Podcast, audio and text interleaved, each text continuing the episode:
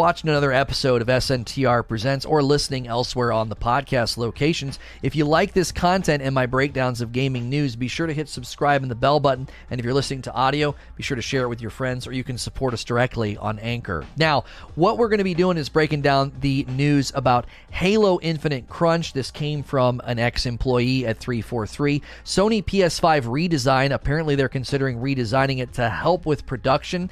And The Division Heartland was officially announced. And that is what we'll be breaking down in this video. So, first, let's talk Halo Infinite Crunch. Now, before I get into this, I, I do want to say. I already have a video about my concerns about Halo Infinite. It was called Halo Infinite Is It Doomed to Fail? And I got a lot of hate and we got a lot of, you know, people that were angry about that video. A lot of the Halo fanboys kind of came out of the woodwork. And people need to understand, I want Halo Infinite to be amazing, but 343 hasn't done anything with the Halo property to give me a lot of confidence, and their initial trailer showing really didn't bode well with me or the general public, which led to them delaying it. Now, some of the info in this news might actually be good news for people that were really unimpressed with the trailer. So, this was reported by The Gamer. Uh, we're finding out that despite the delay, Halo Infinite's development is being just as crunchy as its predecessors. Uh, this is according to uh, ResetEra user. They were translating a Chinese social media site um, someone was claiming to have worked at 343 Industries. Now, this is not confirmed whether or not they actually work there, but it's sounding very, very similar to other things we've heard about the game. Now, the video was in Mandarin, so the gamer, when they reported on this, they're not able to independently verify the information. However, what's presented sounds like crunch conditions by all definitions, and nothing contained in this sounds outlandish or hyperbolic. It sounds pretty accurate to way that games have been developed in the last couple of years and all of the inside information that's been coming out. So here's one of the quotes. The 343 uh, team, especially the low level employees, work very hard, and many of them have experienced working overtime until the early hours of the morning in the past few years that is so generic and benign. There's no reason to suspect that that's not someone being truthful or accurate. It's very, very low key, but it is a window into what's been going on. Now, additionally, this is where the information gets more interesting. He called the company executives overly ambitious in wanting to create both a new game engine and a semi open world game at the same time. This meant that resources were constantly being swapped back and forth as engine defects were discovered and needed to be corrected. This is where you're getting a window into why that initial trailer looks so, so bad, and this is why. The engine itself can be largely blamed for Halo Infinite's poor demo performance last year, as the engine hadn't been fully completed yet. So you have to imagine they're building and fleshing out an engine as well as wanting the game to be quasi open world. And that's pretty ambitious for a long standing franchise. And that led to the demo looking like pretty mediocre garbage. Like it didn't look very good. I thought it was meant to look pretty bad, and they were going to suddenly push a button and like up up the ante and make it look next gen. It looked very bland and boring, and it was received so poorly. A month later, they announced the delay of Halo Infinite. However, the anonymous employee says he still thinks that Halo Infinite is going to be a great game when it eventually arrives later this year. Here's the quote. In fact, I think the finished product will still be great. The story is a big improvement and the gameplay is much rich- richer, though the development cycle is too long. Don't expect it to be an epoch making masterpiece.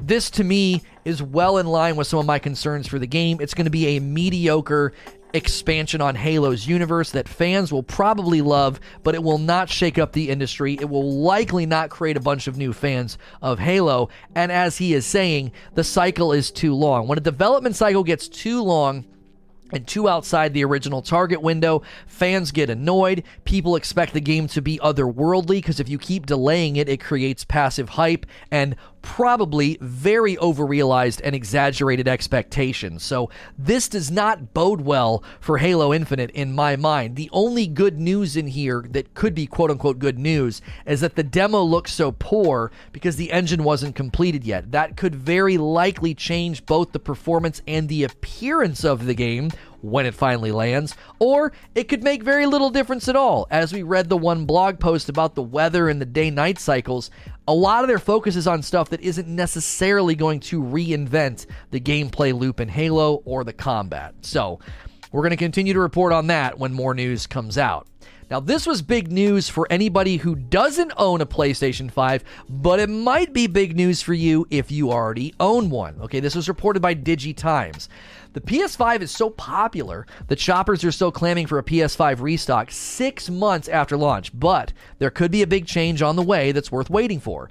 DigiTimes reports that the semiconductor manufacturer TSMC is planning on producing a redesigned PS5 at some point in the second and third quarters of 2022, and it could deliver considerably more power. So you're talking about within the year and a half to two year life cycle of the PS5 seeing a PS5 Pro in quotation marks. Now, none of this has actually been officially put in motion, but it is something that they are apparently looking into. Now, I don't think you would say these sorts of things publicly if it wasn't already privately in motion, but we don't have confirmation of that. The idea of a redesigned PS5 might seem a little premature given the current PS5 isn't even a year old yet, but the lack of stock and challenges around the semiconductor supply did see Sony CFO Hiroki Totoki I, am probably not saying that correctly, suggested stock shortages could be overcome with electronic product design or finding other supply chain resources. So they're looking into essentially changing the components of the PS5 in order to fix supply line issues. Basically, if we can't get part A, switch it to part B and we can get that created quicker, it might speed things up. Now, this isn't going to have an immediate effect on stock issues for you if you are trying to get a PS5. Okay, this is going to take a long time to actually get any traction. We're talking like end of 2022, you might be able to pre order a new version or order a new version of the PS5. Here's a quote again uh, from the CFO. For example, we could find maybe a second resource for semiconductors, or by changing design, we could cope with semiconductor shortages. This was said in a Sony's quarter four 2021 earnings call transcribed by Seeking Alpha. According to Digitime sources, the redesigned PS5 could sport new silicon uh, silicone, silicon, with a new semi-customized CPU from AMD built on six nanometer process node. The current PS5 uses a seven nanometer custom octa-core AMD Zen 2 processor. This is a bunch of techno garble, but what they're going to do is potentially switch from a 7 to a 6. This could see the PS5 delivering a performance boost and make a more efficient use of its power. In effect, we could be looking at a PS5 Pro. All this right now is obviously speculative and the timeline's not immediate, but this could be within the next year to, well, probably year and a half to two years. You could see an uptick not only in production of PS5s, but you're going to see them uh, upping the performance and maybe just calling it a PS5 Pro. Lastly, this one kind of shocked us. We weren't expecting this. The Division Heartland has been announced. This kind of came out of nowhere. No one was expecting anything from Division uh, anytime soon. Uh, they've obviously been, according here to PC Gamer, they recently recommitted themselves to Division 2. So this this announcement sort of came out of left field. I wasn't expecting anything. I was expecting Division 2 to kind of keep humming along for a while.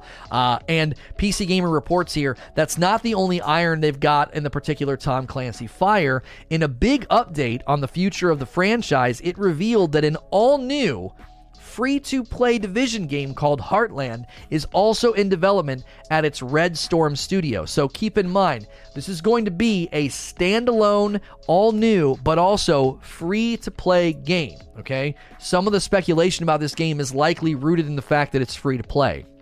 Here's the quote. Here's the quotation. Having worked on Tom Clancy games since 1997, its extensive experience across numerous genres and games, most recently The Division and The Division 2, makes Red Storm a perfect fit for this project. Ubisoft said Heartland is a standalone game that does not require previous experience with the series, but will provide an all new perspective on the universe in a new setting. This is obviously where everybody's getting into speculation about does that mean battle royale? Does that mean, you know, we're going to be getting some kind of a BR? I always thought the survival mechanic with the shrinking blizzard storm could have worked for a survival esque battle royale, and it never really happened in Division 1. Survival was one of their most praised modes. Now, more here from the article. There are no details beyond that, but the bit about all new perspective makes me think that a division based battle royale is a good bet. Activision has had massive success with Call of Duty Warzone, and EA's own free to play battle royale Apex Legends is a major hit. But Ubisoft's entry into the BR genre, Hyperscape, has been almost entirely forgotten. In fact, we included in our list of games you forgot released in 2020. I didn't just forget about Hyperscape. I didn't even know that was Ubisoft. I remember seeing the name, but I didn't know that was a Ubisoft game. That game is already out of the frame. Like, no, I, I don't even know what their player base is. Probably almost virtually non existent. It's another Lawbreakers, it's another Radical Heights. Just completely out of the frame and forgotten. So, a comeback for Hyperscape does not seem likely, but a battle royale built around the familiar Tom Clancy brand might give Ubisoft fresh traction. Now, here's the thing about battle royales it's a super saturated market. So if they're attempting to step into this world, they're going to have to bring something fresh because you're competing with Fortnite. PUBG still pulls decent player base numbers. It's still one of the more played games on Steam. So you got PUBG, you got Fortnite, and you got Apex, and you got Big Daddy Call of Duty in the ring, and, and Activision recently appointed like all 10 of their studios to work on Call of Duty. So Ubisoft's got an uphill battle if they're wanting to enter, enter the battle royale realm. So we'll wait for more details and info on the Heartland uh, game, this this standalone game when it's going to launch, what it's going to look like. But again, the standalone free to play as well as the new perspective language might be pointing at a BR. If you're here right now in the live audience, don't go anywhere. I'm going to be reading through your responses to the poll. If you enjoyed this content, please hit subscribe and the bell button. If you're an existing subscriber, make sure your bell button is still set to all because YouTube has switched it and people aren't getting notified. As always, I hope to see you in the next video for listening to the second part of the show here, where we comb through poll responses about the micro news topics. If you're listening to this on any of the places where the podcast hits, uh, SNTR Presents uh, is, a, is a daily podcast. Try to feed those audio feeds. If you want to support the audio podcast and can never make it to a YouTube stream, you can always go to anchor.fm slash SNTR Presents if you want to support the content directly with like a uh, basically a paid subscription. Uh, doesn't come with any perks, but it does support me directly. If you want to catch these live, sntrlive.com will bring you light right to the main channel where we do the discussions. And today I asked, you know, Halo Infinite Crunch the PS5 redesign and the Division Heartland, what interests you the most? Now, the PS5 redesign is winning. Uh, the poll results with 41%. Halo Crunch is right behind it with 38, and then Division Heartland is kind of at the bottom there with just 20%. One of the main reasons I think uh, was the the structure of division at this point in time. Um, the the setup of that game, I think lots of people are probably going to really want to wait for more details about it. So that's likely why that one isn't really high on the poll. Also, there was like no details. It was just a basic announcement about this planned game. So we uh we are going to obviously comb through the poll responses and see what people have to say here. Uh, Birdface says, I was a big fan of the first division. Uh, I was a big pusher of it as a Destiny competitor. I wanted a third person over the shoulder Ghost Recon feel again, and it was so much fun. Uh, curious if Division can be a good BR. I'm actually curious about that. Like, would would that format, would the movement, would the cover base, with the third person, would it work? in a BR? Like, would it be able? And I know people are gonna be like, well, Fortnite and these other games all started in third person. You are correct, but the more sort of slower paced, cover based, gear based uh, content um, I would think I would think would be a you know a very very interesting take um, on the on on the BR uh, environment. You know what I'm saying? Because it, it, you know it, it's it's competitive. You know.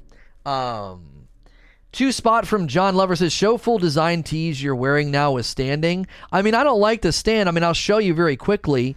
Um, there you go. It's it's Wolverine fighting uh, Omega Red. If you're interested, they have this shirt over there on 80s Tees. You can use the shirt command; it'll take you to the Marvel collection. But you can search for this shirt over there. Just be sure to use code Lono for 30% off anytime you go to 80stees.com. So, um, you never tried Survival in Division One?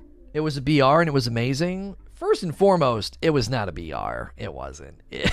and yes, I played it a ton. I actually got pretty good at it. There were teamers constantly in solo, and I beat a group of them one day. It was really, really satisfying.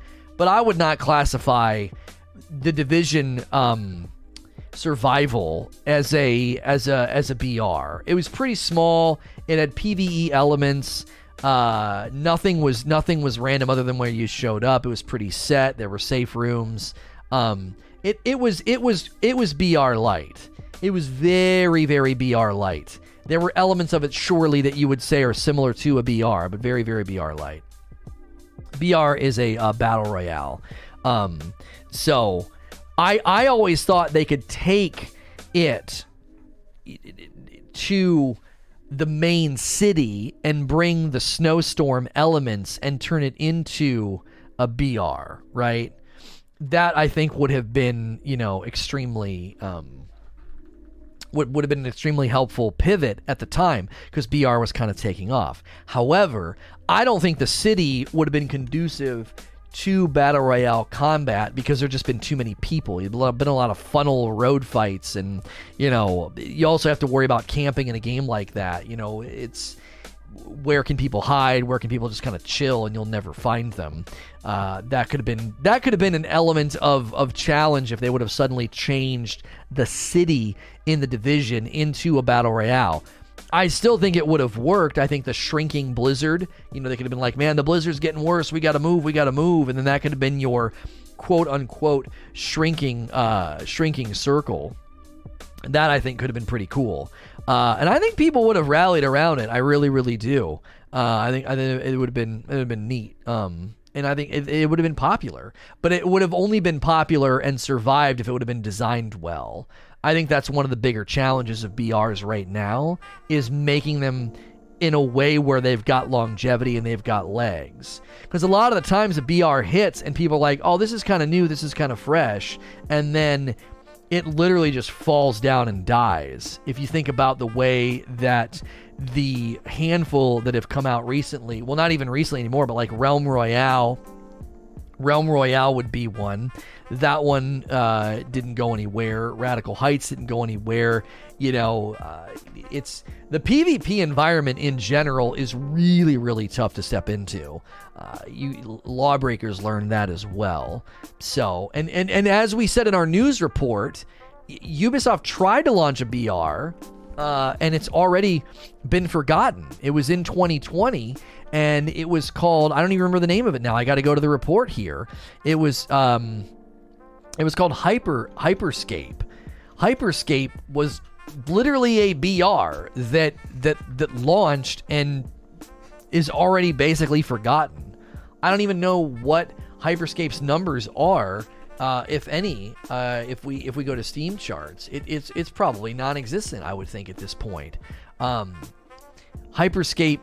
Oh, you can't get it on Steam. It would have been through Ubi, so we can't even get a player reading. I forgot. Like Ubi has their own launch with like UPlay and all that. So yeah, I mean, un- un- unfortunately, uh, unfortunately, the, uh, the, the the landscape is very uh, it's it's dead, says Butters. Yeah, yeah, yeah. It's it's probably already you know put put a fork in it. It's already done. So I mean, you can see it, it's a tough it's a tough market to get into. It really, really is. It's it's not it's not an easy easy nut to crack.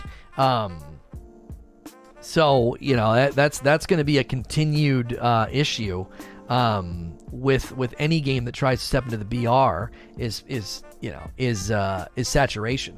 Here's an article from Game Rant published three hours ago. YouTube introduces new features to complete with the, compete with the Purple platform. The newest edition, which started rolling out for selected streamers yesterday, imports uh, the sub only um, chat option to Google's video platform. We've had that forever. According to a tweet from this guy, YouTube's head of gaming, the feature has been a big creator request for live streaming. It gives streamers the option to restrict chat usage just to their subscribers.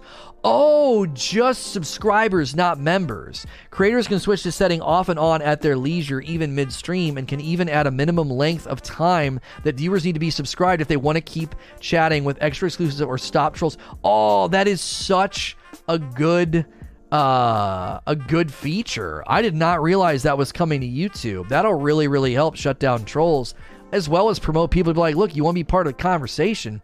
You know, you gotta, you gotta, you gotta click subscribe. You know, um, I, I don't know if we've, I don't think we've gotten access to that. Um, yeah, right now I only have, uh, allow paid members, only paid members to participate. So I don't have that feature just yet. Uh, so hopefully we get that very, very soon. Um, would you go back to Destiny and Purple? We would never go back to Purple full time, but I would certainly go back to playing and covering Destiny if I got unbanned. Um, 100%. Um, so. Uh, he also responded to requests about raids and membership gifting too. Oh, really? Let's see. The feature is still in beta at the time of writing and has only been made available to a small number of streamers, but for the lucky few who are on it, the process of setting up is pretty straightforward. From the live control room page, streamers just click edit, followed by live chat, and they can edit the setting. Oh, wait, hang on. That I might not have checked the right space, though. Hang on, let me see. Uh, edit, um, live chat. Yeah, I don't have it. I can do only members may send messages. I don't have that just yet. Um, live redirect is still only my videos. Monetization I can change mid uh, as well. So I forgot I could do that right there. That's a really quick menu I forgot about. That's actually kind of nice. Um, so yeah, that's a that's a feature that we don't presently have.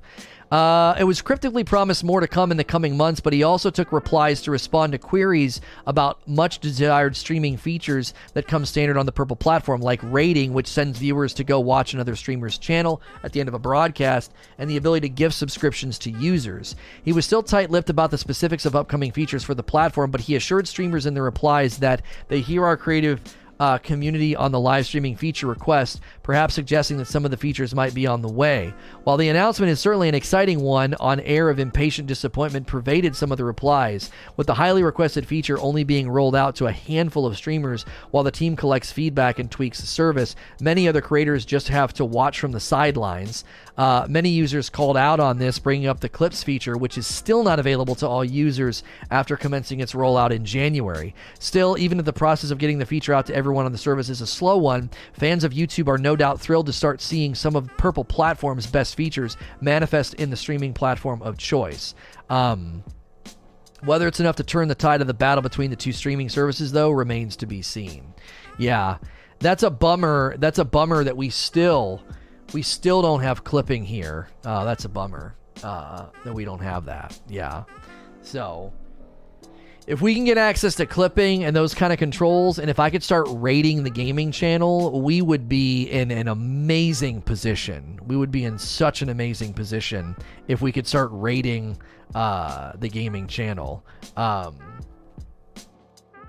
yeah, there it is. think everyone wants to know if raiding will become a feature of live streaming, YouTubers live raiding each other, and then also as well as gifting memberships. Yeah, yeah, yeah. Those are apparently, hopefully, uh, right on. Um, you didn't know I caught that if we had it, I'd called you at 3 a.m. if we've gotten that one.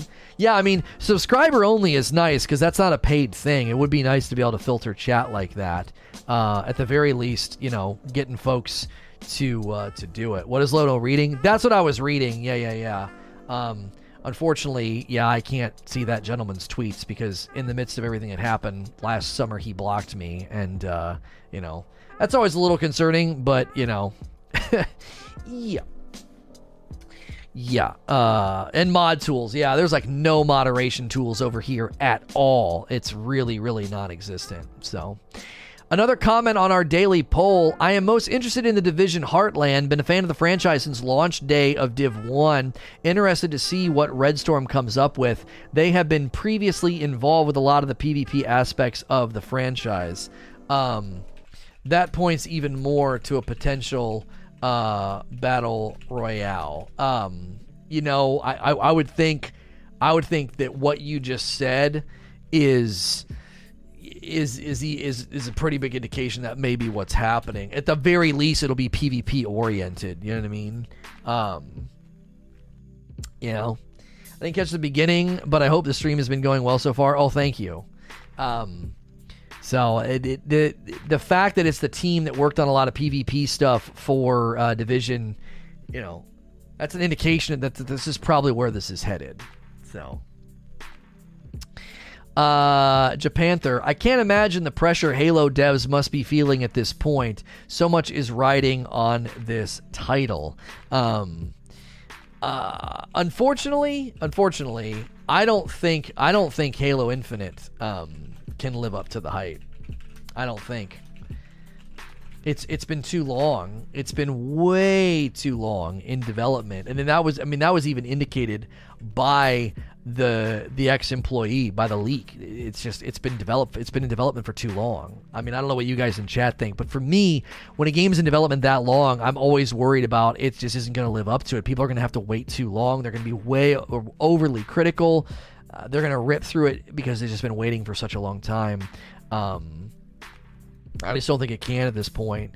Uh, they pulled RS. UB pulled RS from Division 2, and the DZ was basically ignored by Massive for over a year now. I'm pretty ticked to see their name on that article. Really. I mean, but if they got pulled from it, I mean that you know what I'm saying? Um I don't I don't if they got pulled from it, why would you be upset to see them on it? I don't know. Um it's you know what I think? Yeah, I know what you think, Eugene. I, you know, if with the Halo Infinite situation, I never want to see a franchise do do poorly. I never want to see a franchise do poorly. Um, you know, it, it's it's. I would I want to see franchises be successful. I want to see games sell lots of copies, especially an established franchise even if I'm not huge in the franchise, I would I want games to do well. It's it's good for the industry, it's good for gamers. Why would you not why would you not want that, you know? And you know, that's why, you know, the troll that kept coming in saying I was bashing Infinite. It was like I wasn't bashing Infinite. I was worried. I mean, it, it's not I'm not seeing anything that looks promising, you know, from them. You know, both their both their focus on, you know, what they were focusing on, but also, you know, how how they've they've now structured some of their workflow. It's like, okay, so they were working simultaneously on the new engine and the game, and they somehow thought that they were also going to be able to push out that that uh, that trailer and impress people. It's like who green who greenlit that? Who saw that trailer and that gameplay and thought, yeah, we we need to show this to the public.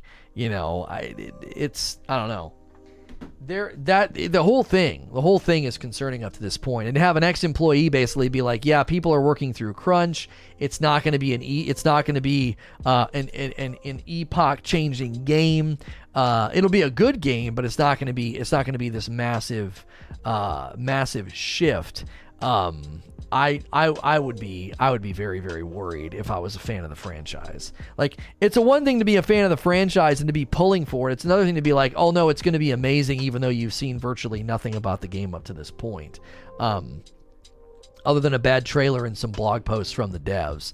So the way I always land on these situations is. I want games to be successful, but I'm never going to sit here and blow smoke. You know what I mean? Uh, it, it's I've I've I never want people to be like thinking that I'm sitting here bashing, you know, bashing a game or whatever. Um, to get Lono's attention to my last post. It's being taken out of context. I I don't know what you're you're you're talking about. I've not I've not read or responded to anything you've said uh, recently. Uh, BMAX says the Division Heartland is the topic that interests me the most. I even signed up for the early test phases on their site. Nice. Yeah, hopefully you can get in there. I know there's going to be NDAs and stuff, so I wouldn't be able to cover it. Um, but I'm I'm always interested.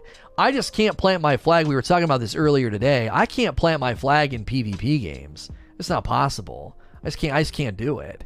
Um, there's there's there's uh there's way too many there's way way too many authorities on on PvP games and that's just not my my world uh it just isn't and whenever you know, whenever you're going to establish your content and you're going to have a content flow, if you start to break from that content flow, it needs to be at least in close proximity. And I just I don't think PvP games are the the the the move. Even though I would love to play Apex and I would love to do all these different things, it's just uh, most of the time people coming for my content they're not going to be looking for me to be talking about or giving you know tips about or playing PvP games. Now, when I was hosting and doing shoutcasting, sure, that would have been that would have been a a regular thing, you know, shoutcasting and observing games.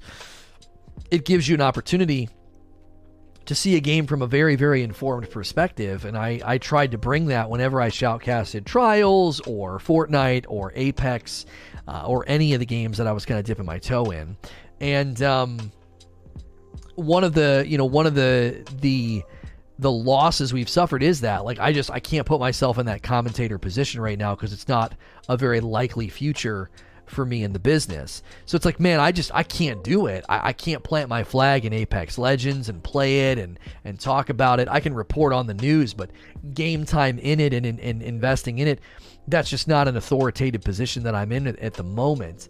Uh, you know, maybe long term that'll change. Same thing with Division Heartland. If Division Heartland comes out and is very, very PvP focused, BR focused, I can obviously critique it, look at it, make my own predictions, but I can't really do.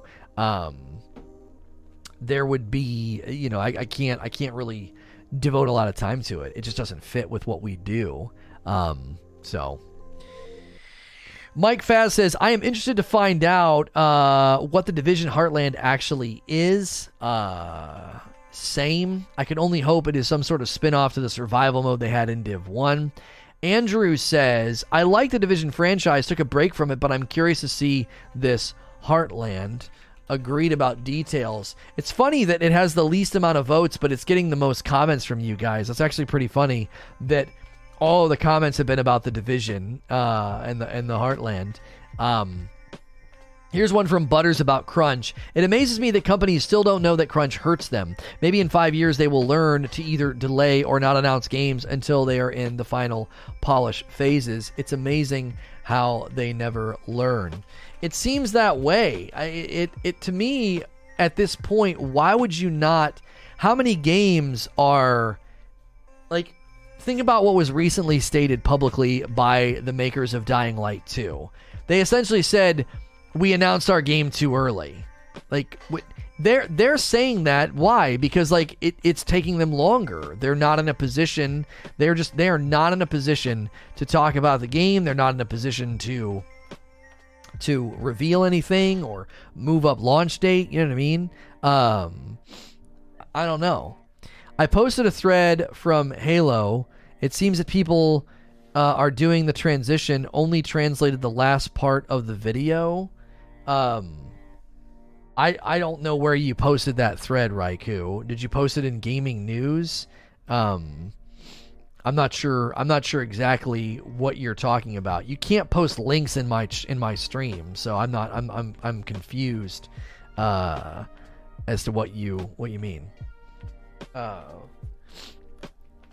uh, next comment here from Grim Brother. It's been too long since we had a new Halo title. I don't think Crunch is inherently evil. Almost every industry has it. Uh, doesn't make it right or pragmatically smart. It, it, it doesn't make it right that everyone's doing it, and it also doesn't mean it's pragmatically smart. Like, it's not necessarily uh, good, you know, for you know for for the people working there or for the product like from a business standpoint um it, it, it is not it is not a smart it is not a smart move i don't think um the 343 halo thing okay that's just a reddit thread i mean i'm not going to read a reddit thread right now i, I try to pull up articles um, only uh, for news many of these decisions are driven by the need to impress shareholders and or investors the, the yeah, timelines are are are super, you know, super super crunched and and, and limited. You know, pre-production is a huge factor as well. Um, you know they spend too much time on pre-production uh, and then they don't get they don't leave the engineers and the developers enough time uh, to to get everything done um, i don't know i suppose it's rolled out to everyone now and i was interested in the guy's response someone in the thread. No, the the sub only feature is not rolled out to everyone. I don't have that feature right now. I, I, that is not available to me. They're rolling that out. Clips is also still not available to everyone, which is really annoying. Eventually, we're supposed to be able to use the mobile app to create a short from any video, which would be really really helpful for the Shorts channel. Uh, I could start to create shorts from funny moments in the stream that happen, or very intentionally place content within the content, write down the timestamp, and go back and grab the short later. Uh, you know, these are these are all things that you know we'd be able uh, to potentially go back and do. Uh, which would be good good for content creation, and we still don't have those. The shorts thing is literally in a Google YouTube help doc. It's it talks about it as if you should be able to do it right now and I can't. I go on the mobile app and I can't make a short from an existing video. It's not possible. Um, so I'm a little worried you know, YouTube's trying to do too much at once. They're trying to invest in shorts and like that that TikTok crowd, but they're also trying to invest in live streams and it's just they're very very different approaches to creating content. And so I would be I would be worried um, that that would that would end up being problematic with the stuff that they're rolling out, you know what I'm saying? So um it's in the comment thread yeah, I'm, I'm not going to go and read a comment that you made. Uh, I'm not. There's no reason for me to do that. You see, you're sending me on a wild goose chase in the middle of a recording, homie. I don't. I am not concerned that somebody on Reddit is misreading your statement. That's not. That's not a concern of mine. I'm not trying to be dismissive and rude, but I, you're, you're being one of those like pesky chatters. Like I'm not going to go read that. George Smith with a five dollar tip. Watched the past VOD last night. Love what you were saying about the notifications. I had to turn mine back on, and I watch the VOD every weeknight. Well, thank you. Yeah, we don't know why that's happening. If you're new and you enjoy this content and you hit sub and the bell button, or you're a longtime subscriber and you have the bell button check, you're going to want to periodically check that bell button. It's getting turned off, and for some people, it's getting switched to personalized, which if you don't personalize it, you're just going to stop getting notifications. So if you want to get notified about my daily stream and the evening upload, you're going to want to make sure that's set to all. Uh, so it's it's an unfortunate reality that for the last two weeks has tanked our numbers. In just two days of talking about it, it's already changed uh, initial turnout on uploads and live streams, and we've only talked about it for two days. So, unfortunately, there's how many thousands of people that are never going to get notified now, and they're not going to have a clue why. So, um. It's interesting that YouTube seems to be more interested in making features that won't bring in extra cash before they look at gifting. Well, they're the one of the reasons they're looking at the subscriber thing is likely because they're getting ready. This is going to be my my hopeful theory. Okay, this is Lono's hopeful theory about what's going on. I feel like they are preparing for big streaming updates, and they want to give us they want to give us moderation, like better moderation tools, and that's that on its own is a really great moderation tool. If I can instantaneously be like, you need to be a sub here for two minutes before you can comment, that turns away so many of the morons and the bots and the drive-by people. There are so many people that disrupt chat or spam chat or do all this nonsense, and they literally do it, and they do it, and they keep on moving right? It, it's it's one of those things where they th- this that that might be what's going on. They're wanting to give us a very very easy broad reach live stream moderation tool before they start rolling out the bigger changes. Obviously that's me being ri- like ridiculously hopeful because they don't seem invested in live stream. I we were supposed to see really good things first quarter and we saw clips in January, still not available for everybody. Creating shorts from any stream, still not available to everybody. And now you got raiding and hosting maybe on the way, gifted subs maybe on the way, and a being able to um, being able to change chat to not members only but subscribers only. Uh, so, um, they were making content for MCC and fixing it, something the community wanted, something you would know if you were in the community. Oh, you're talking about something else. Um, so I, yeah. Uh, moderation on YouTube is a joke you only have two options either timeout for five minutes or ban then you have no way to find anybody to unban them. Yeah there's still somebody today he's a member on gaming and i can't unban him over here. It won't let it it won't let me. I go to his profile i click the flag i click unblock and it doesn't work. I don't know if that's because in the background they're they're fiddling with moderation tools and that's no longer going to be the way that we unban somebody. I have no freaking clue what they're doing. Um so uh, I don't know. Live broadcasting is is a growing is a growing opportunity for for money. So you would think they'd be throwing a lot at it, especially after some of the contracts they they signed with streamers to get them to come over here. Um, I just I don't know. I uh, it's interesting that now I guess I guess again this is me being hopeful. I suppose I would rather it be slow and take time than be something they rush out and have to walk back. Like Purple Platform is known for this. They're like, "Hey, we did this thing," and then like a week later, they're like, "Oh, sorry, no one likes it, no one gives a crap, or it's po- it's it's being received poorly." So, I suppose if these things are taking a while to roll out, I would hope that it's because they're taking their time and making sure they're implemented well, and maybe that's why they're rolling it out to just handfuls of channels first uh, to ensure that they work well.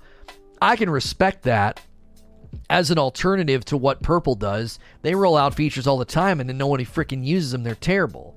Do you guys remember um, they switched from having stream teams to communities and nobody used either. None of them neither of them were helpful. And then they did the, you know, getting rid of pre-roll ads and nobody used that. That was a freaking joke. Uh, and then they did the um, the multi-stream feature which only gave one channel all the views so it would tank the other channel's numbers. Like they constantly rolled out features over there that were horribly designed. Uh, so i would rather I'd, I'd, rather youtube take a while before rolling something out. Um, it seems uh, true. Tried and true things like gifting and better mod tools seems like it's something super predictable and will be well received. Yeah, gifting memberships and having one free membership if you do YouTube Premium, both of those seems like just freaking slam dunks for generating revenue. I don't, I don't know. I don't know why they're sleeping on it. Could be a logistical thing in the background. I don't know. I'm an MMA. I'm a mod for an MMA channel. One of the mods got mad, banned another mod. The only guy who runs the channel could undo it uh, was to unmod everyone and give mod status back to everyone. Oh, that's ridiculous. That is so crazy. We to this day can't unban this one guy. He got bought for smarting off way back when we were a little bit more strict. I've kind of leaned into it now. I just kind of troll the trolls, you know, and, and see if they stick around. And uh, this guy got bopped, and he's like, "Yeah, I'm sorry. I want to support you." And he subscribed, and he's a paying member on my gaming, and I can't get him unbanned here. It it literally won't let me. I go to his channel and do it, and it's like, nope. And I have no way. I have no way of of of finding him on my channel to unban him. Like it's not possible. It's not an option. I go in to see all the people that are banned here, and it's just a ridiculous long list uh, of uh, of people and uh, there's just no way, no way to find him and, and, undo it. No, it wasn't Greg. It wasn't a mod. uh, so, uh, let's look at another comment here uh, from the poll. Noberto says, "I've always been impressed." Uh, interested in the division, but I haven't had time to play it. A free to play model might be a better way since they have a bigger pool of players.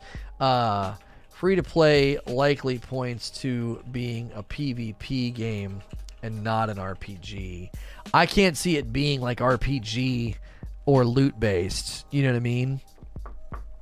I really, really can't. Um, it, it it's it's unlikely. Uh, you know, um, more more more than likely, more than likely, they are uh, they're going for PvP. You know, so this video about the Halo thing, the video made big noise in the foreign communities because it mentioned overtime. This is a bit troublesome actually. The UP said that the overtime is actually to help 343 speak and said that they are not a lazy studio, but from foreigners, they think that 343 is forcing labor. The foreigners only translated the last part. Okay, well, we can ignore the crunch thing. We didn't heavily we didn't heavily focus on the crunch. We focused a little bit more on the fact that the engine wasn't developed at the time that they decided to push out their demo, and then that resulted in the bad reception, which resulted in the delay, which resulted in some people leaving the company, which has resulted in you know a lot of speculation now about will this game even be ready to launch, ready to ship, you know. So, um, I don't know. The trailer showed in June was a POS. Yeah, it was it was it was awful. Again, I'm not a hater. I'm not a hater. I actually liked Halo 5 than a lot of the than a lot of the fanboys. I enjoyed it more cuz maybe I wasn't a longtime fan. And I, I you know, I'm, so I'm not trying to be a hater. I, I thought that trailer was embarrassingly bad. Um, it was so bad that I thought they were doing a Wizard of Oz thing. So you know how in Wizard of Oz, it's all black and white, and then Dorothy opens the door and all of a sudden the world is color.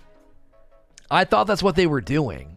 I thought they were showing traditional, tried and true, slow, no aiming down sight, very boring Halo combat. I was like, oh, they're showing us this because they're going to ramp things up in a second and they're going to like next genify the trailer. All of a sudden, it's going to be very clear, like, oh, yeah, look at this. And it never happened. I was like, wait, that was it? That was the trailer? That's all we that's all we get? That's what I thought they were doing. I thought they were intentionally making it boring and slow and just you've seen and played this game before and then they were going to next genify it and all of a sudden it was going to be like woof it was going to you know take it up a notch. No it just was boring from beginning to end. And i remember ending it looking at chat and being like what was that? That was that it? Was that all there was there was a half a second where I thought I was watching a remaster of original Halo. I was like, this doesn't even look like a new game. It looked amazing in the cutscene, and then once I got into the combat, I was like, there's nothing here. Like, I, you know what I'm saying? A 20 spot from Chris H. Have another Friday off so I can catch the content live. Your segments are a favorite part of my weekly grocery shopping. Well, that's amazing. I was told I could go bag groceries and I get to entertain you while you go grocery shopping. It's a small world after all. There we go. Thanks for the 20 spot, Chris. Gritter with a comment on the poll says, I hope Heartland has elements of survival in it for the Division 2. Uh, lots of uh, lots of folks pulling for that. They want to see that survival stuff come forward. They really want to see. They want to see it. Yo, what's good, Zubair? Um, there's a there are a lot of folks that think that they you know they, they want to they want to see it. They want to see them pull that over because survival was very very praised uh, and and very liked. Um, none of my criticism has been about the game. It's been about how they absolutely failed properly managing their flagship. Yeah, I, yeah, I, it's I've not seen anybody just trashing the game. Um, tired of the Bungie classic purists thinking Halo needs to be year 2007 for every game. Well, and I don't think anybody here is making that argument. I mean, what I saw in the trailer looked like that. It looked like they were trying to appeal to, you know, longtime fans that just want another Halo. You know, it didn't look like anything elaborate or innovative or evolved. Like I said this in my Doom to Fail video because they were talking about the grapple and how much time they put into the grapple and what the grapple meant. And I was like, it's just a grappling hook. I mean, it, it, it it's just a grapple. Like, if that to you is huge, massive amount of work, just a game changer, you, you got to think about you got to think about why that is. It's because Halo as a game is stuck in many respects. It, it this is really this is this gets busy, but let me give you my theory on what happened. Halo became massively successful and in becoming successful, it it put itself into this very predictable box of it needs to be slow movement, it needs to be very very controlled because consoles and controllers are not going to be able to handle a uh, an, an Unreal Tournament or Quake style fast moving combat. It's just not going to work. So they made a very very controlled game. Made a very very controlled game. Now the danger when you do that is the popularity of Halo meant that the games that followed had to stay close to that lane or you would be accused of kind of becoming something else, right? And that would be essentially all you'd be getting is another very predictable Halo. Unfortunately for Halo, shooters and and the innovation within gaming have left Halo in the dust, right? And because of that, Halo has a choice. They either completely break from what everyone's expecting, which is extremely risky, or they just deliver another really, really solid Halo game, which means, as the guy that, you know, spoke out, this this ex employee, it's not going to be epoch defining. It's just going to be a, a, a solid Halo game. Blame the classic fans. They want 343 to stick to Bungie's shadow and they're not allowed to move forward. This is not something to blame on classic fans, homie. This is a constant eh, this is a a perpetual conundrum that all established franchises face. Call of Duty faced this they tried to innovate with Black Ops 3 with like supers and ultimates that were very inspired by Destiny and other games at the time, and then Advanced Warfare with double jumps and wall jumps and wall running and all this other stuff. And what did everybody say? This is trash. We want boots on the ground. We want Call of Duty. You are always, always stuck in the if you innovate too much, then the game is not true to itself and your fa- and your fans turn on you, which is dangerous. That's dangerous because they always are going to make up the majority of your purchases. And you're doing it hoping you get enough people to fill the funnel to replace them if they stop playing or don't buy or whatever. So they always are going to be stuck. Now the reason Halo is is in a more I would say, restrictive position is because it got super popular at a time where that gameplay style and that loop worked.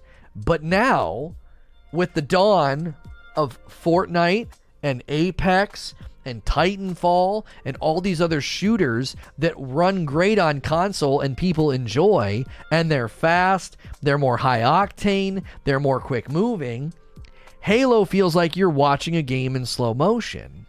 It doesn't feel like a game that lands on the modern landscape. It feels like a dinosaur.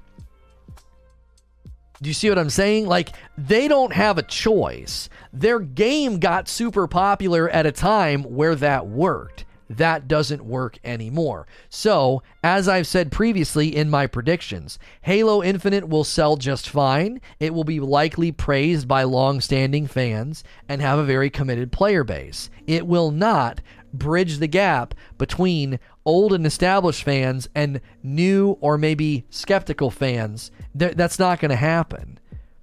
I just don't think so. I would love to be proved wrong. I this this would be great time to prove me wrong, man. It lands and it's just amazing. The new engine, the gameplay, all of it just delivers an absolute knockout of a game. A really, really good example of a game that I feel like contextualized itself into the modern landscape but was still faithful to itself was Doom. Doom did an amazing job. Now, Marauders can die in a fire, but both Dooms that released 2016 and the most recent one, Doom Eternal, I believe they did an excellent job honoring their roots and where they came from while also completely evolving and innovating the gameplay, the content, the loop, the, the way the combat feels, all of it. Doom did an, an exemplary job of contextualizing their game into the into the gaming landscape that we exist in right now. Resident Evil is doing a good job with that. We're going to be playing Resident Evil 8 later today. Resident Evil 7 did a really good job of contextualizing the Resident Evil format and content, right? They did a great job of doing that, of bringing it forward and making it feel like a more modern game while still honoring where they came from, right? Halo's not doing that from where I sit. When I look at a trailer for Halo Infinite, I'm like, this literally could be a 10 year old trailer that you dressed up with better resolution and textures. You see what I'm saying? Uh, like, it would it would it would be it would be a the the the the, the armchair person if you'd have showed me that footage and asked me what do you think this footage is for i would have been like probably a remaster of a Halo game I've never played. It's it's got to be yeah, it's got to be an older game that they've remastered or updated or something. It didn't it didn't look like they like when we saw gameplay for Doom the first time. You know, Doom 2016, when we saw that gameplay, everyone was just jaw on the floor. Holy moly. Not only is that Doom, that's a Doom for today. There was no denying that the game had jumped leaps and bounds forward. There nobody in their right mind was going to say that about Halo Infinite's gameplay that they showed off. And I I think and believe it's unavoidable. I don't think you can avoid it there's there's there's only one way to bring Halo into the future. It would have been to give it a feel closer to almost like a Destiny Apex hybrid. Let's say Destiny Titanfall hybrid. That would have been the best way to bring Halo forward. And long-standing fans probably would have turned on it. They'd been like, "No, this isn't Halo. Too fast." It, it, it's it's too fast. This this feels and looks like Titanfall. This feels and looks like Destiny. I don't I don't like this. So so that that would have been the risk because they would have done that and people would have been able to say, well, it's it's a it's a modern Halo. It's a, it's a it's a contextualized version of Halo into the landscape that we exist in now. And your your classic Halo purists, your old school fans would have been like, this is garbage. I don't want it. The mass scapegoating of classic Halo purists is a garbage take. Infinite development failures are being noted by gaming communities at large. Fanboys are not to blame for the in mass caution. I don't want to sit here and act like it's the fanboys' fault, but I think it is an unspoken constant. An established franchise will always be shackled to the skeleton of its predecessors. Always. To one degree or another to greater or lesser degrees, every established franchise is, in some measure, shackled to the skeleton of their predecessors. Like they cannot go too far. It's like the leash on your dog. He can run in a circle around the tree, he can dart at the mailman, but whoop, it's going to yank him back, and he's going to be coughing and choking and gagging. Halo can only run so far from what they are shackled to, and if they run too far, they're going to fall on their face, and the core audience is going to turn, betray it, not support it, and it's a disaster. Revenue, projected sales, all that falls flat. These I believe these are these are realities that cannot be fought against. They're like forces of nature. It's like forces of nature. Like you can't you can't fight against this. You've got to lean into it and you've got to try to to to innovate where you can and to make changes where you can. I remember when Destiny came out, I was like, wow, this is like an online world for Halo. Right. The old games are the reason we want more Halo.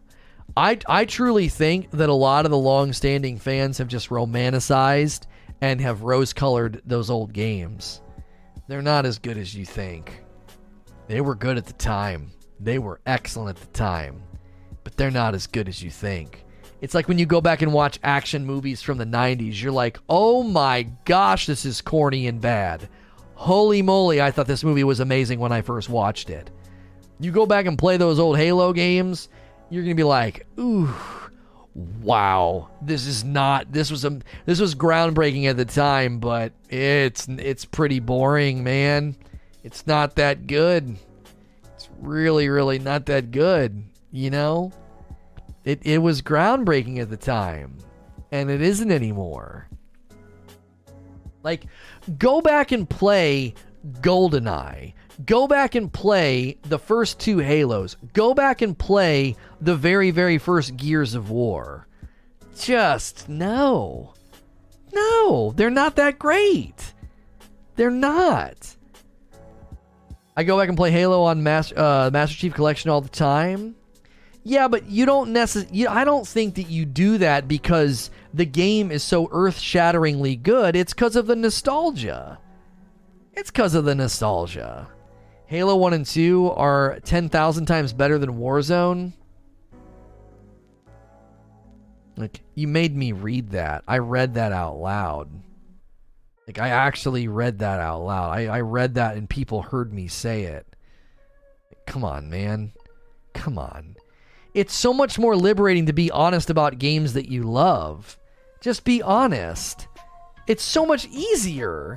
This this like this entrenched fanboyism it's exhausting like admit admit that games you played 10 years ago or more are not that great now like just admit it there's a metamorphosis that has happened. Your expectations, your desires, what you expect from depth, movement, crispness, and, and, and freshness, and and a sense of empowered like control of the character. Come on. Those games those games are not that great. They're not. They, they don't stand the test of time. Now, I, I said the other day, Titanfall 1 and Titanfall 2 especially. Titanfall 2 is like the Helen Mirren of shooters, okay? It's aged incredibly well. But it's come on. It, not very many games do that. They don't. And Titanfall 2 lines up with so much of what you can do right now in a video game. Apex Legends, go play it. it it's so similar to what you can do in Titanfall 2. Oh, so few games from back in those eras even hold a candle to what games are now with respect to depth, quality, uh, you know, movement, the precision. Go back and play Borderlands 1. It is truly awful with respect to the controls and the ADS and the target acquisition. It's bad. It's real bad. But people will go back and play Borderlands 1 and be like, this is so awesome. This is so awesome. They updated it. Well, I mean, if they made an update and they and they cleaned some of it up, sure. But before you do that, go back and play a non, an untouched version of BL1. Okay, ugh, it's not that good. It's not that good. It's Goldeneye is still good. Come on, you, you have to understand your you don't have the same brain that you did back then. You're a different person now. You're a different gamer. It's I'm telling you, it's liberating to admit those games were 10 out of 10 at the time. If you transplant them to today, they're not a 10 out of 10 anymore. It's like when they make those time travel movies and some guy from the, you know, the 1920s all of a sudden shows up and just doesn't fit with anything that's happening in the in the modern era you just it's easier to go back and and just be honest that these games are not as good as you might think they are. And that's one of the challenges of an established franchise. They got to do two things. And these things are almost impossible to do at the same time. They got to be true to their roots and you're expecting the same experience you had back then you had never played a game like Halo 1 and 2. You had never played a game like Gears of War 1. You had never played a game like that before. So there is a transformative property that happens to you while playing it. Your expectations, your emotions, your dopamine levels are at a level that can't be replicated if I copy pasta that game format 10 years later. It's impossible. It's impossible. They cannot stay true to those roots and give you that almost metamorphosis like experience in playing the game. Why? Because you've already had that experience. This is the Call of Duty syndrome. You've, you've already played a Call of Duty campaign like this before. It's not moving the ball forward that much. So you're like, this is just another Call of Duty. It's pretty boring. Call of Duty pivoted away from campaigns for a reason. It wasn't really the draw, and it wasn't really what made people buy the top the the the the, uh, the releases anymore. So, whenever you have an established franchise, it will always, in some measure, be shackled to the skeleton of its predecessors. And when that happens, you're always going to find it to be a little lacking.